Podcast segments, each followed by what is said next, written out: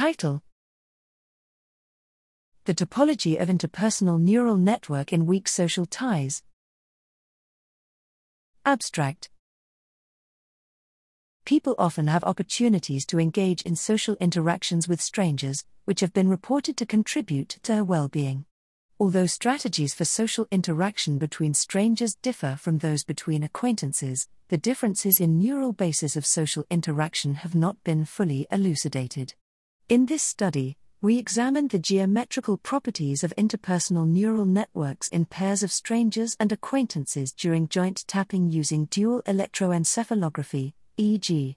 21 pairs of participants performed antiphase joint tapping under four different conditions.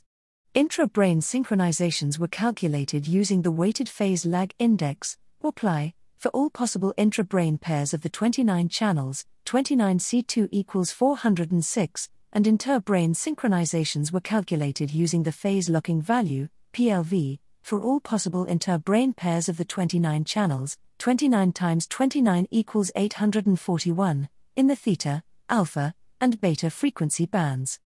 Electrode pairs with larger pli and PLV than their surrogates were defined as the nodes, EEG channels, and edges, connections between nodes, of the neural networks. We then calculated the global efficiency, local efficiency, clustering coefficient, and modularity derived from graph theory for the combined intra and interbrain networks of each pair. No significant differences in the tapping phase variance were identified between the stranger and acquaintance pairs.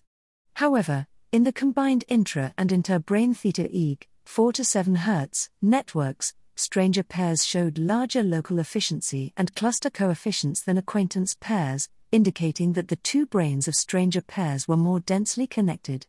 Moreover, in the beta EEG bands, the modularity of the two brains was low in the fast condition, indicating that the two brains were coupled when the task demand was high.